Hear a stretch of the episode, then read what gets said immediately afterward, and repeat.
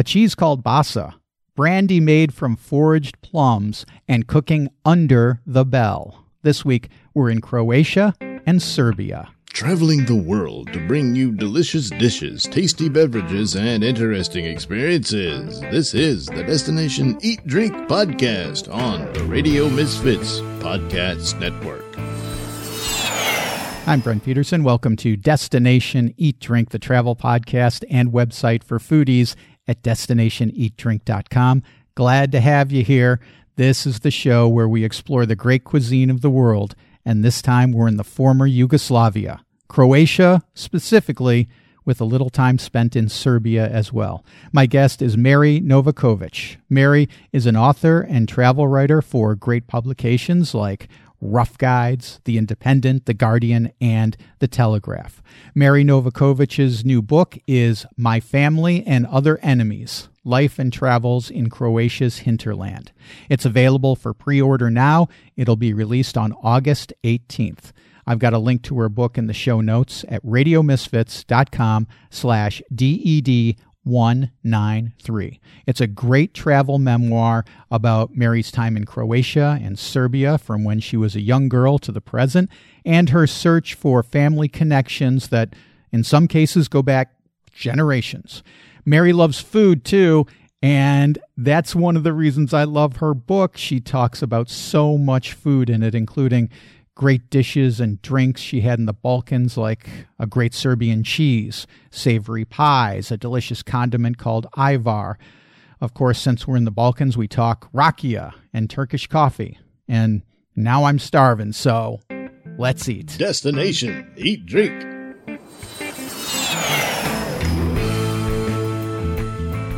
Mary, welcome to Destination Eat Drink. It's great to have you on the podcast. Congratulations on your book, My Family and Other Enemies Life and Travels in Croatia's Hinterland.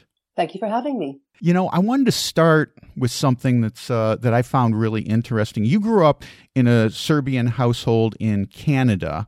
Your parents were first generation immigrants from Yugoslavia.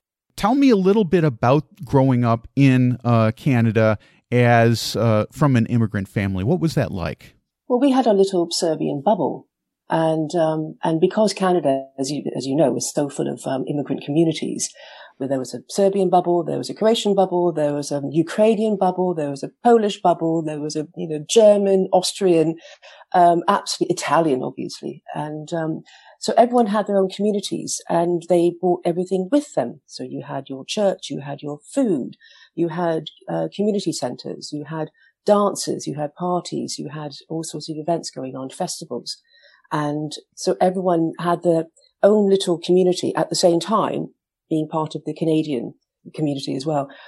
But the funny thing is, I had a lot of friends who, when they first tasted Serbian food and hospitality and the way of life, everyone wanted to come along.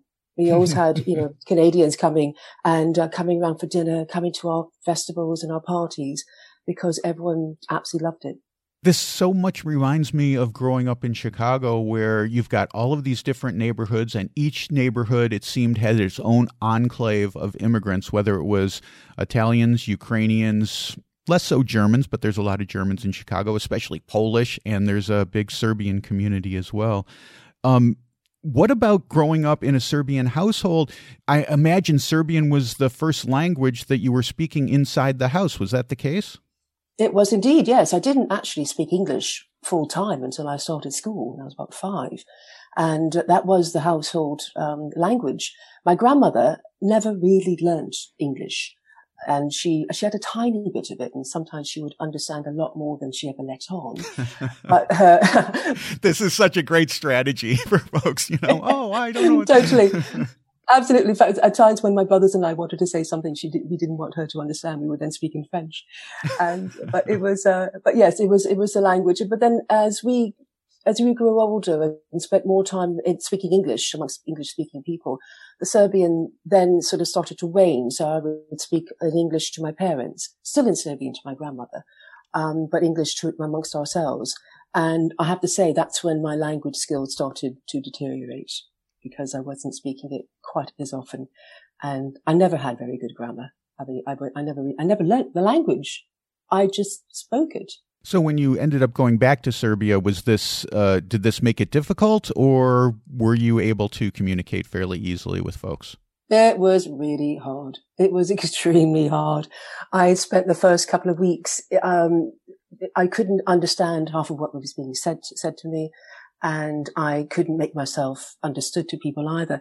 I hadn't realized quite how much English was in everyone's Serbian in Canada, including my grandmother who couldn't speak English, hmm. but she would, she would say, you know, garbage. you know, and and kadats and uh, and and all these English words with Serbian accents, and it was absolutely hilarious.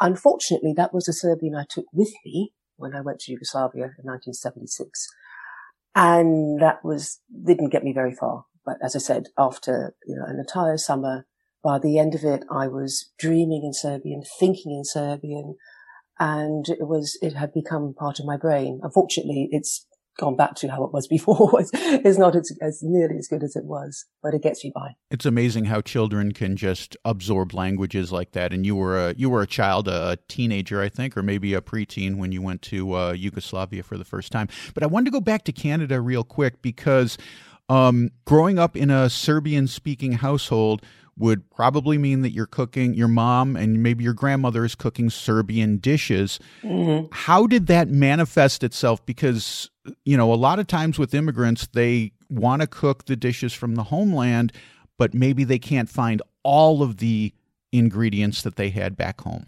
Well, that's why when you have a Serbian community, you then find all the ingredients because you find a Serbian grocery store, hmm. you find a Serbian butcher's. Perfect. And that, that's, that's one of the, that's such a massive, important link with immigrant communities is through food. And I always had Serbian food growing up. My grandmother, it was mainly my grandmother, um, because my, my mother was working because my parents split up when I was very young. And so my grandmother was the main cook in the house. And we would, she would just make everything from scratch because why wouldn't she?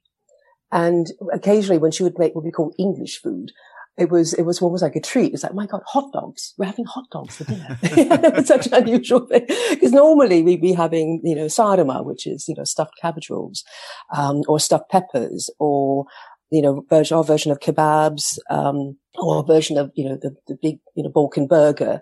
But she would make it with um, cooked spinach and mashed potato. And I was one of the few kids who actually enjoyed eating spinach because of how my grandmother prepared it. And cevapcici, as you must have had cevapcici at some point or another.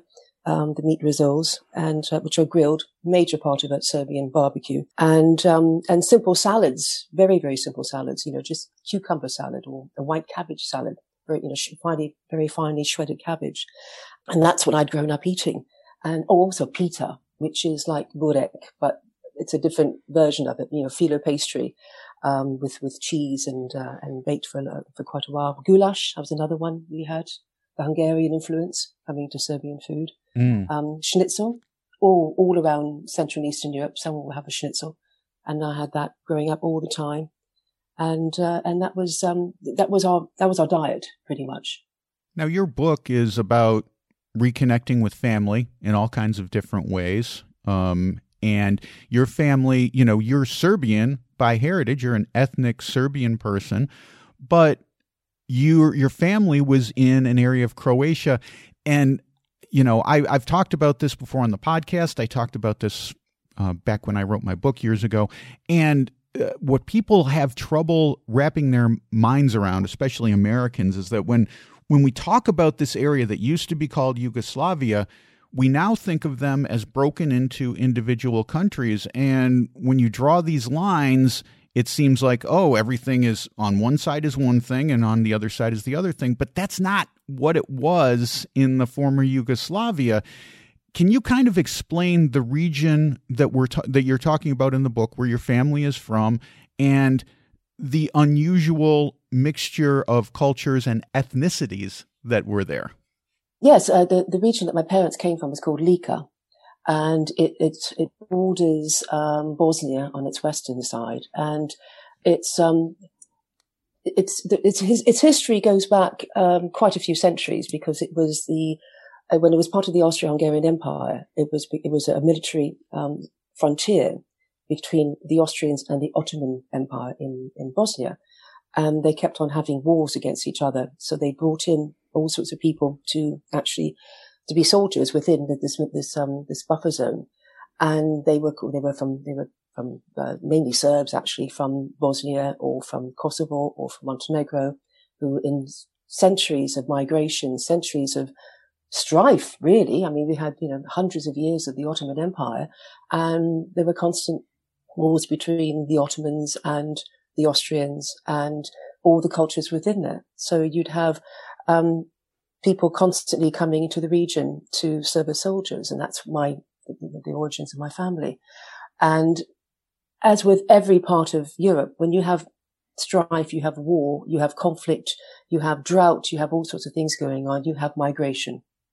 And so you have different pockets of people living in all different parts of the country, not just Serbs going into Croatia, um, but you've got, you know, Croatians in Herzegovina and, and in Bosnia and in, you know, Bosnians in Montenegro. Yeah, it's, it's, it, and Bosnian and Montenegrins in, in Macedonia. Everyone ends up having to move mm-hmm. because mm-hmm. they've, you know, we've had wars for many, many centuries.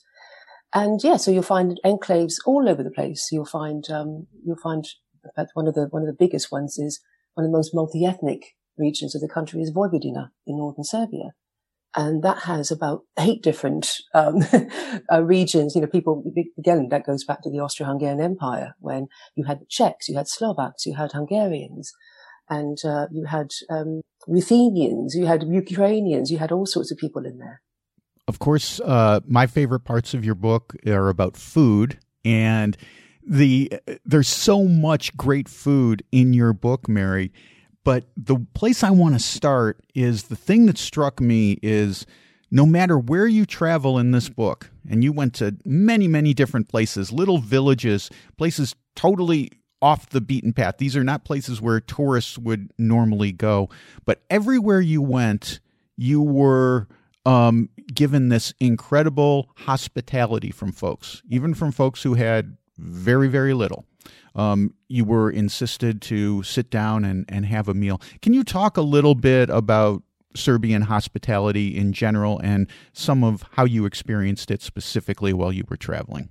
Yes, the first thing that you that you find when you go into a Serbian household or a Croatian household or a Slovenian household is, are you hungry? Sit down, eat, have a drink, have some coffee, have have a glass of brandy it's an immediate thing. It, it, it's it's it's an instinctive thing, and and it's very very rare that somebody actually doesn't invite you in. And and I I was um. But one of the funniest uh, situations was I was in my my father's old village, and we were trying to find the hamlet that he'd actually was born in, and we tried the first house in the village, and we just walked in. It was my my mother, my uh, and my aunt, my uncle, and and we just sort of poked our head round, round, round the kitchen door and, and uh, said, you know, hello, hello. And they said, oh, come in, come in, sit down, have a drink, have some coffee. Do you want some lunch? And, they, they, they, had no idea who we were. We'd never met them before either. Like, and, and we all just sort of sat down and introduced ourselves and shook hands. And they brought out the Slivovica, you know, the plum brandy and, and um, and pouring it and drinking and making coffee for us and having a nice chat. And they had no idea what, when my father's Hamlet was, but we were there for about 45 minutes, just nattering away and having a good gossip. And, uh, and that was a, a, typical thing. I think if they're this friendly when they've just met you, what are they like when they get to know you? Right. And, but, but then another time was, was actually really quite, um, quite, quite poignant in a way. It was, we were trying to find my, my great grandfather's grave and we were being sent on, you know, uh, uh, being, we asked one person after another and said, Oh, we don't know, but the old man up the hill will know. So we just went from house to house we finally got to the last one, which ended up being um, people who uh, I'd seen a lot of poverty in the region, but I hadn't seen people who were quite so. Everything about them, their, their clothes were in rags. Uh, they were wearing broken slippers. They just looked so pitiful, and and my heart went out to them. And and they we were asking, you know, where my great grandmother's uh, great grandfather's grave would be, and they immediately said, "Oh, please have have have, have um, come and have a coffee, or you know, can we can we offer you something?" And, and they had they had nothing, and mm. um, and then and then my and then my mother said, you know, and they also didn't know where my great grandmother's grave was, and as it turned out, we had um, they knew people in in Canada, and my, and my mother was godmother to um, their cousin's children. Wow. And we, I know, I know, and uh, but we my, my mother essentially, like, eventually thought, well, maybe we can buy some eggs from them because they had chickens in the, in the, in the yard. And, um, and she wouldn't take any money for, for the, for the eggs. And then she insisted on giving a, a, chunk of ham as well. And I said, no, please don't. And we just felt so guilty. And they would not let us leave. They actually shoved it into our hands and said, please, please take this. And wow. it was, yeah, I know it's, it's a, it's a difficult one to do, but and everywhere we went, I mean, we we would give, they'd be giving us so much food to take with us. They had, they had so little, but they had a lot of food. And, and they were just, they just wanted to, to be kind and to be generous. And even if they had next to nothing, they could still give what they had. It's an amazing story, Mary. Um, I wanted to uh, I wanted to switch gears a little bit and talk mm-hmm. about uh, foraging because foraging is a is a topic I'm always interested in. In my town here in Portugal, um, I was talking the other day with a friend about uh, the fruit trees here, and there's a particular fruit. I think it's called uh, commonly called loquat, but uh, we call them here in Portugal nespera. And these things are just heavy with fruit everywhere. And I've been trying to pick as many of these as I can. The fennel has been the wild fennel on my little walk up to the fort has been everywhere. And there's just the most wonderful herbs and fruit. And so when I was reading your book, I was just thinking, it's so cool how they're uh, foraging for things also in Serbia. I mean, of course, this happens all over the world, but I felt a real connection to this because I love foraging myself. Can you talk a little bit about some of the things that they forage, like the plums and the herbs? Yes, of course. Yes. I mean, if, if something is growing, there's no reason why you can't help yourself to it when it's just growing there in the wild. And you have a, you have an awful lot of fruit trees and a lot of areas where, um, the people have, have, have emigrated and, but they've left behind orchards that still have got loads of fruit, groaning with fruit. And so, and, but every would, everyone would, would have their own orchards anyway. But you would go into the forest, you'd be picking wild herbs, um, thyme, sage, whatever was growing. Um, in fact, you you know, chamomile and rose hips, you you would mm. pick those as well because people love herbal tea and um, rosemary, all of that, and um, mushrooms when mushroom season comes around. And uh, and just really whatever whatever's growing, there's no reason why. a lot of people in Britain are a little bit um, you know, they walk, they, apart from picking blackberries and hedgerows and, and sloe berries to make, you know, usually sloe gin, hmm. a lot of them are a little bit fearful of just picking strange uh, you know, fruit that is growing wild. And I have no idea why. and uh, and because some of them is, the loveliest fruit. Uh, there's a lot of wild strawberries that you can find in forests. Do they think they're going to get in trouble, maybe, or they think I'm going to get poisoned if I eat something that uh, that I'm not familiar with? I wonder because I think there's kind of the same idea in in the U.S., maybe in all of North America. This idea, oh, I don't know if I should touch that or not. Yes, absolutely. Yeah, you find that you find that in Britain a lot, and uh, whereas in in you know, the countries of the former Yugoslavia, Croatia, Serbia, where everyone, if it's if it's there and, it's needs eating, then why not help yourself? Unless you you don't obviously encroach on somebody else's land and help yourself to their to their food, um, unless you're invited, because there's so much of it to go around. my brother who lives in Los Angeles was telling me there's uh, so so this is to me very funny and very uh, a modern way of dealing with this issue. There's a website where you can go and um, people have pin marked locations where there are trees that are either free or they're on people's property and they're willing to barter with you for different stuff and it's like for for a thousand years, people didn't think about this. They just went and picked what was out there. Now we have a website to tell us exactly where to go and to uh, and to get your oranges or whatever that you want to get in Los Angeles. Yes, I think we sort of moved ourselves in the wrong direction when it comes to food. I want to talk to you about not a, a dish, but a cooking method um, and it's called uh, I'm gonna I'm gonna say the English version of this, and you can tell me how to pronounce it in Serbian. But what does it mean to cook under the bell, Mary? Well, a bell. Well, it, it's it's a, called a peka. It's a it's a it's a cooking vessel, and it has a, a dome shape lid. And when you call when you cook something ispod peka, it's under under the bell under the peka and it's a cast iron dish and it's essentially it's it's a mini oven you make yourself a, your own oven in, in, places where you never had your own range you have to you know use uh, charcoal all the time and you'd you'd put um, huge chunks of meat. You'd have veal, or you'd have lamb. Um, in some places, octopus, um, pork. You put huge chunks of it, and then surround that with potatoes, um, carrots, celery, whatever vegetables you had, and put liquid in it. Put the um, the peka, the lid on, and around it is a, a metal frame, and that holds all the embers, all the charcoal embers that are burning away on on top of the lid. So you've oh. got the heat coming from the top, and then it sits on top. Uh, then the whole pot then sits on glowing embers as well. So essentially, you've got heat from the top and the bottom, and that then cooks for several hours. And when you take off the lid, you have the most succulent meat imaginable. It's just beautiful, and all of the the veg cooking with it slowly, as with any other stew, has absorbed all the flavors. And there's nothing added to it apart from seasoning. It's, it's just the simplest thing, but because it's been cooking for so long in its own juices with the, with the heat coming from the top, it's just a beautiful way of, of cooking meat. It's just absolutely gorgeous. So this to me sounds, uh, at least the vessel itself sounds similar to maybe a tangine in in the fact that it's kind of a dome shaped vessel, but the cooking method is different because you've got the embers that are completely surrounding this uh, this this bell that you've got. That's fascinating. Mm-hmm. Yes, it is. As I said, you have you have the, the embers sitting on top, and then you have the and, and then they actually the whole pot is sitting on on the fire as well. One of my favorite things traveling through the former Yugoslavia is the uh, red pepper sauce, the ajvar. Um, Ivar. Uh, Avar. Ivar. Yes. Ivar. Yes. Ivar. And uh, tell me about the. Share this with our audience as to what this is and how you would how you would eat it.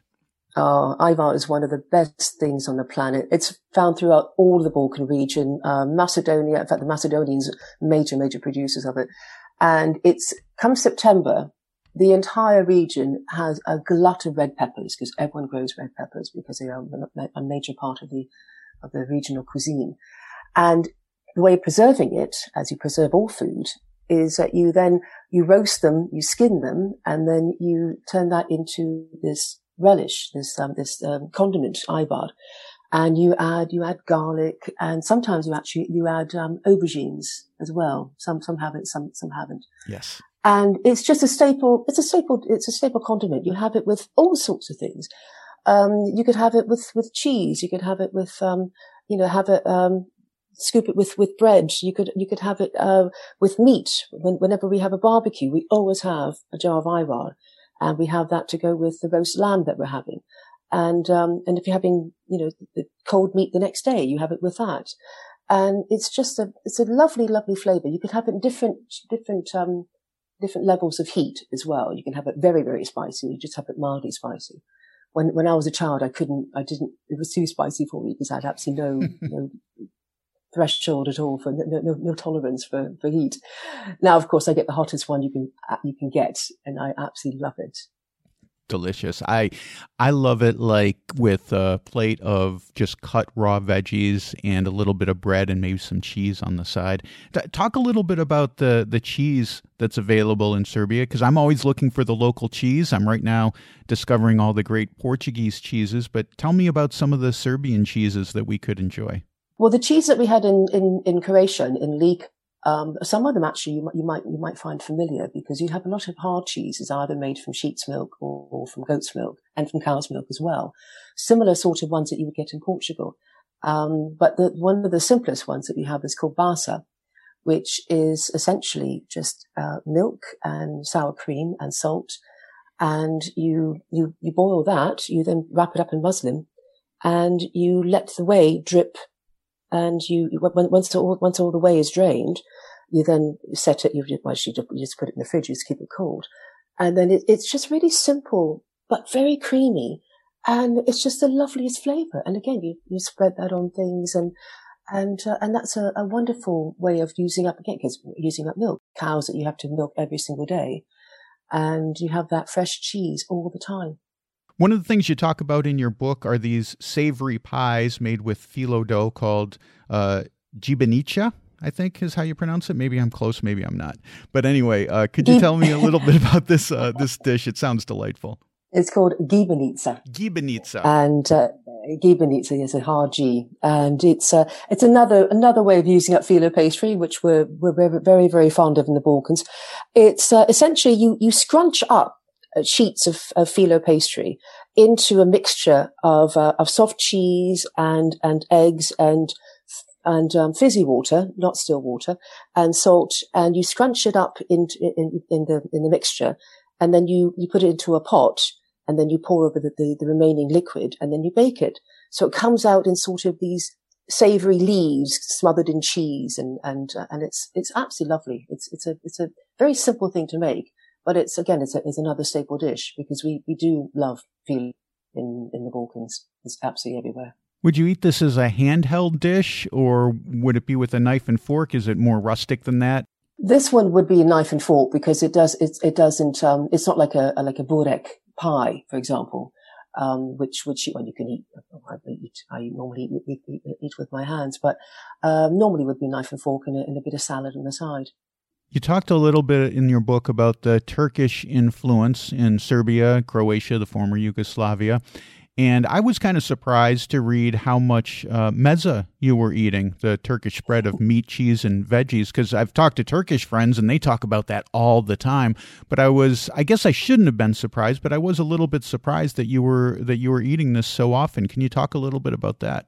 Yes, it's it's a it's a staple meal because especially if you've got people dropping by and and and you and you have whatever's in the house and you will always have in the house you have cured meats and you'll have, you know, cheese, chunks of cheese, and you'll have salad, you'll have vegetables that you can then all just put together and, and bread, and, and that's your meal. A lot of, um, Serbs and Croats will have a major lunch, they'll have a big lunch, and then they'll have a, a lighter dinner.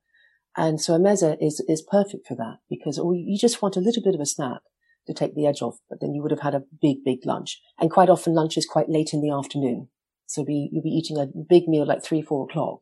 So by the time eight o'clock comes around, you'll just you'll just want to snack on things.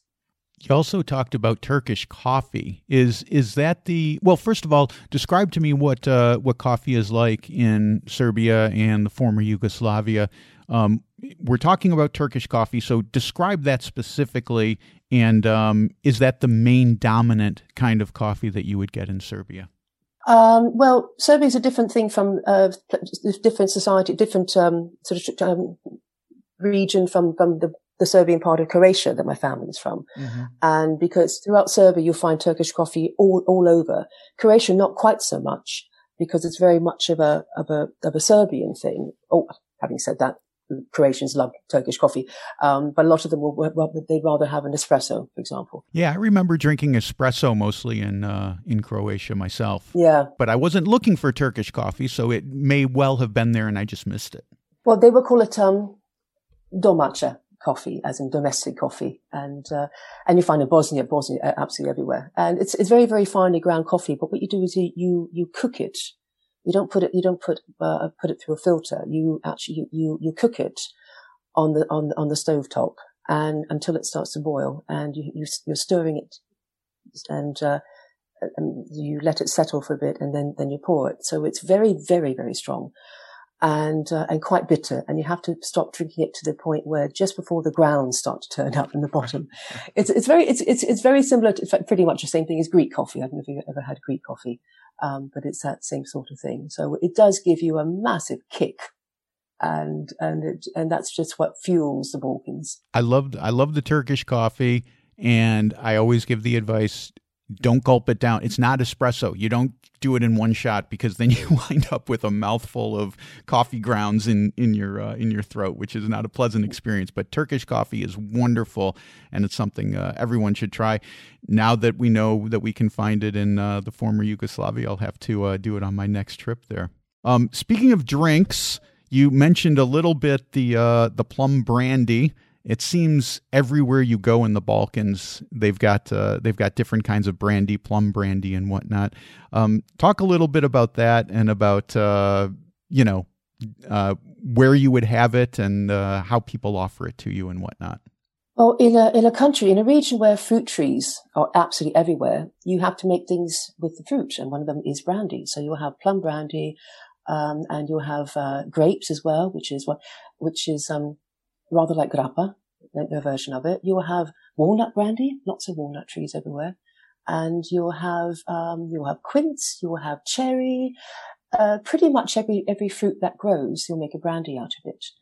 And it's, a lot of it, obviously, it's all, it's all made at home, which means it'll be a lot stronger than the sort of stuff that you buy in the shops. Yeah, yeah, fire water. It's, it's, it's, yeah, absolutely. And you, you sort of get used to it. I've been drinking all my, well, most, most of my life. And it's, uh, you have some, you know, sort of smoother versions of it. One of my cousins left his to, uh, to, um, mature for about 12 years and it was absolutely wonderful. And it's drunk at pretty much any occasion. Um, I, people offer it for breakfast at times. I've been offered, you know, a breakfast brandy and sometimes I, actually I don't, very, very, very rarely I'll have a breakfast brandy. Um, but you have it, uh, when, when you go into a house, would you like a, a shot of rakia? Um, and, or at lunch or before lunch or after lunch and before dinner and after dinner, dinner. And it's pretty much drunk anytime you have a coffee most of the time. Yeah. Yeah cor- corrected coffee. We we called it in uh, in Italy, coffee corretto. Yep. Um, Actually, no, you, you wouldn't have it in the coffee necessarily. Oh, oh a shot have, next no, to it. Oh, okay. Next to it, beside it, absolutely, yes. And uh, the same way that you'd have you'd have a grappa and then you have an espresso, and we also have what we call um, well, we, we call it hot tea, but it's actually slivovica that's been um, bought, cooked with sugar and it's like a hot toddy in a way, and it's absolutely beautiful. It's a lovely thing to have on a, on a cold day. So tell me the the Slivovica. I thought it was just the plum brandy itself, but you're saying it's a it's a method of having it. No, no, no. Slivovica is plum brandy. Okay, that is the plum brandy, and yeah. you also talk about the rakia. And so when you say rakia, do we mean all of the all of the brandies? encompassing yes. all the different things. And then yeah. Slivovica is the plum brandy specifically. That's right. Yes. Okay. Good. Good to understand. I I love the rakia when I'm in uh, when I'm in the Balkans. The uh, let me see the juniper. Oh, love the juniper one. Of course, the you know the the plum is delicious, but there's all different kinds of rakia. Like you said, you can make it out of pretty much anything. Anything that uh, that uh, has a fruit fruiting body on it, you can make a you can make a rakia out of. Um, you talked about a Serbian brandy, a specific Serbian brandy, uh, Vinjak, I think is what it is. Vinjak. Vinjak. Vinjak. Yes. And yes. tell me about this and enjoying this uh, this drink. Well, that's a, a pretty much like cognac. It's the same. It's the same method as cognac. They just call it Vinjak, and uh, and it's a it's a it's a warmer flavour. Actually, well, all, all most of the brandies are warm, but that one it does have that very very strong cognac taste and uh, and it, it, you just again you you have it the same way as have all, all the uh, all the other brandies. Well, Mary, it's great to have you on the show. It's great, been talking to you about your new book. Um, congratulations on My Family and Other Enemies. Best of luck with that. And thanks so much for being on the podcast today. Thank you for having me. It's been it's been very very enjoyable. Okay, there you go. Great stories from Mary, and there's a link to her book, My Family and Other Enemies: Life and Travels in Croatia's Hinterland, in the show notes at radiomisfits.com/slash ded one nine three. And I got to say, I've read Mary's book cover to cover. It really conveys the feelings of a specific kind of travel, not necessarily tourist travel, but when you're traveling in search of something, or especially when you're traveling and staying with family. It's so different than the normal kind of travel that we do. And Mary captures it so nicely. Well, that's it for this week. If you like the show, be sure to rate and review us. It's easy to do, it'll make me very happy too. Next week, don't miss the show. We'll be exploring Portugal's craft beer boom. Until then, I'm at destinationeatdrink.com 24 7. Check out my latest story about vegan pastel de nata. Yes, you can make the famous Portuguese custard tart vegan. Read about that at destinationeatdrink.com slash blog. Destination Eat Drink is distributed by the Radio Misfits Podcast Network and Plum Brandy bootlegger Ed Silla. Thanks, Ed. I'm Brent Peterson. I'll see you down the road. Join us next week for another culinary adventure on Destination Eat Drink, a presentation of the Radio Misfits Podcast Network.